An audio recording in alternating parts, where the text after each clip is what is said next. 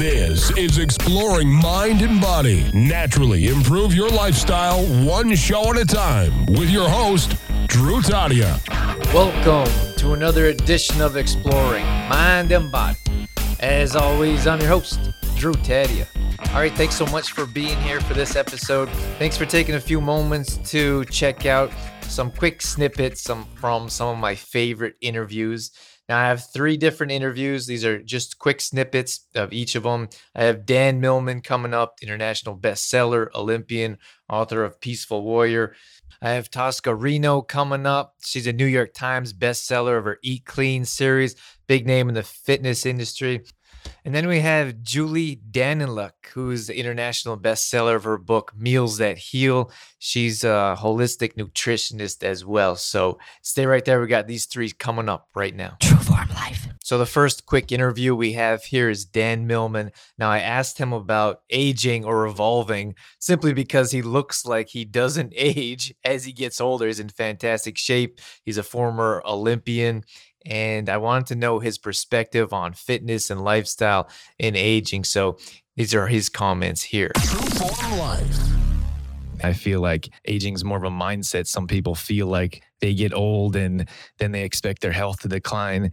And uh, I mean, quite honestly, you don't look like you're you're aging a whole lot as the years go by. And then you did a handstand the other, well, you know, recently. Is that a mindset that you practice, or something ingrained in you deeply? Um, I don't know that I practice it, and I am aware of this this phenomenon of psychological clocks, where we give ourselves permission to get old and start getting cranky and. Um, I think it, it is a relative thing. I mean, the fact is, bodies, you know, right now, if you look around at all past generations and who knows what's going to happen in the future with all the technologies and so on and developments, we do age. We're like cars. Some of us may be more like Ferraris and others like old Chevys or something, but cars, you know, the shocks um, occasionally go out. You have to fix them, and the electrical system may have a little problem. So uh, it's pretty natural. You know, when I get together with friends my age, we talk about maybe your our knees getting a little cranky. Uh, it's ironic that since I was an, an elite athlete, my body is probably in worse shape than my wife's, who never did competitive sports, because I pounded my body so much in, in the drive for competitive excellence. So I've got these aches and pains. Some of my old teammates do too. Um, so there is an approach to living, um, uh, as you have in your tagline, "Health and Fitness for a Better World." There's a way to approach training in which um, we go 80%, not 100%. We um, pay attention to the body rather than ignore it and and do get chronic injuries and overuse injuries.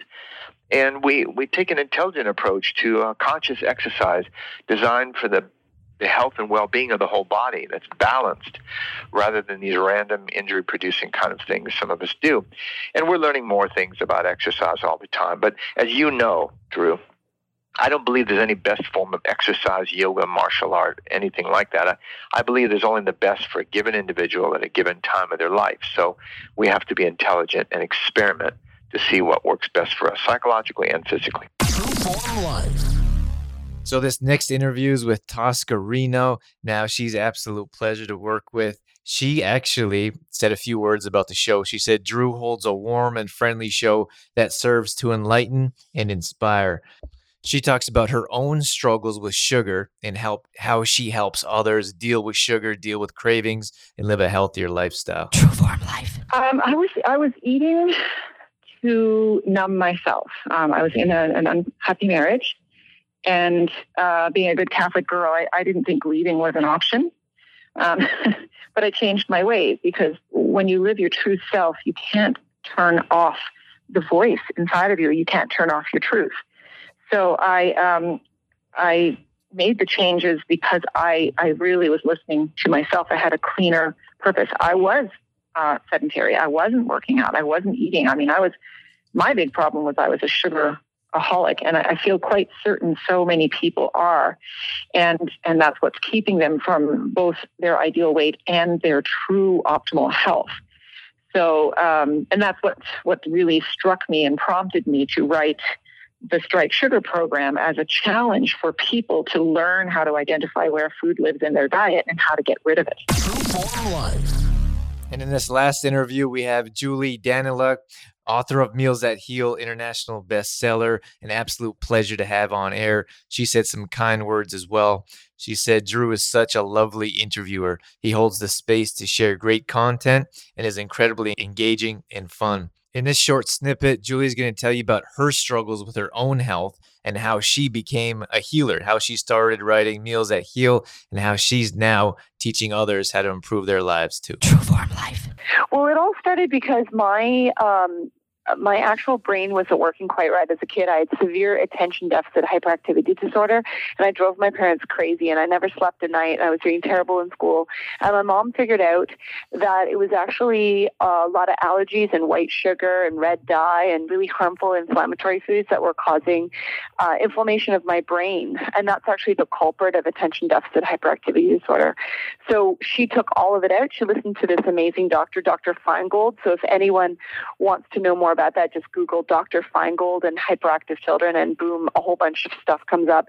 And she put me on this special diet, and and within two weeks, my grades shot from D's to straight A's, and all of a sudden, I could focus in school, and I was so grateful to her.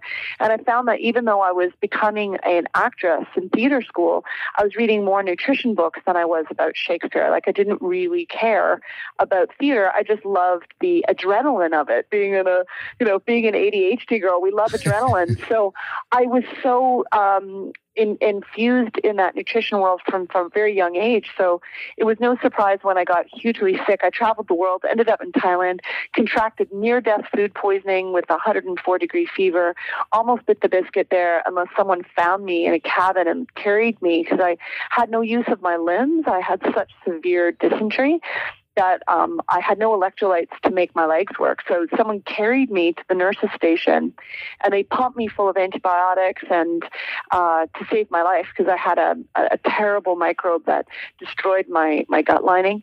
And I ended up coming home with uh, post-infectious colitis. It was really serious, and uh, had to heal my own gut lining. Life.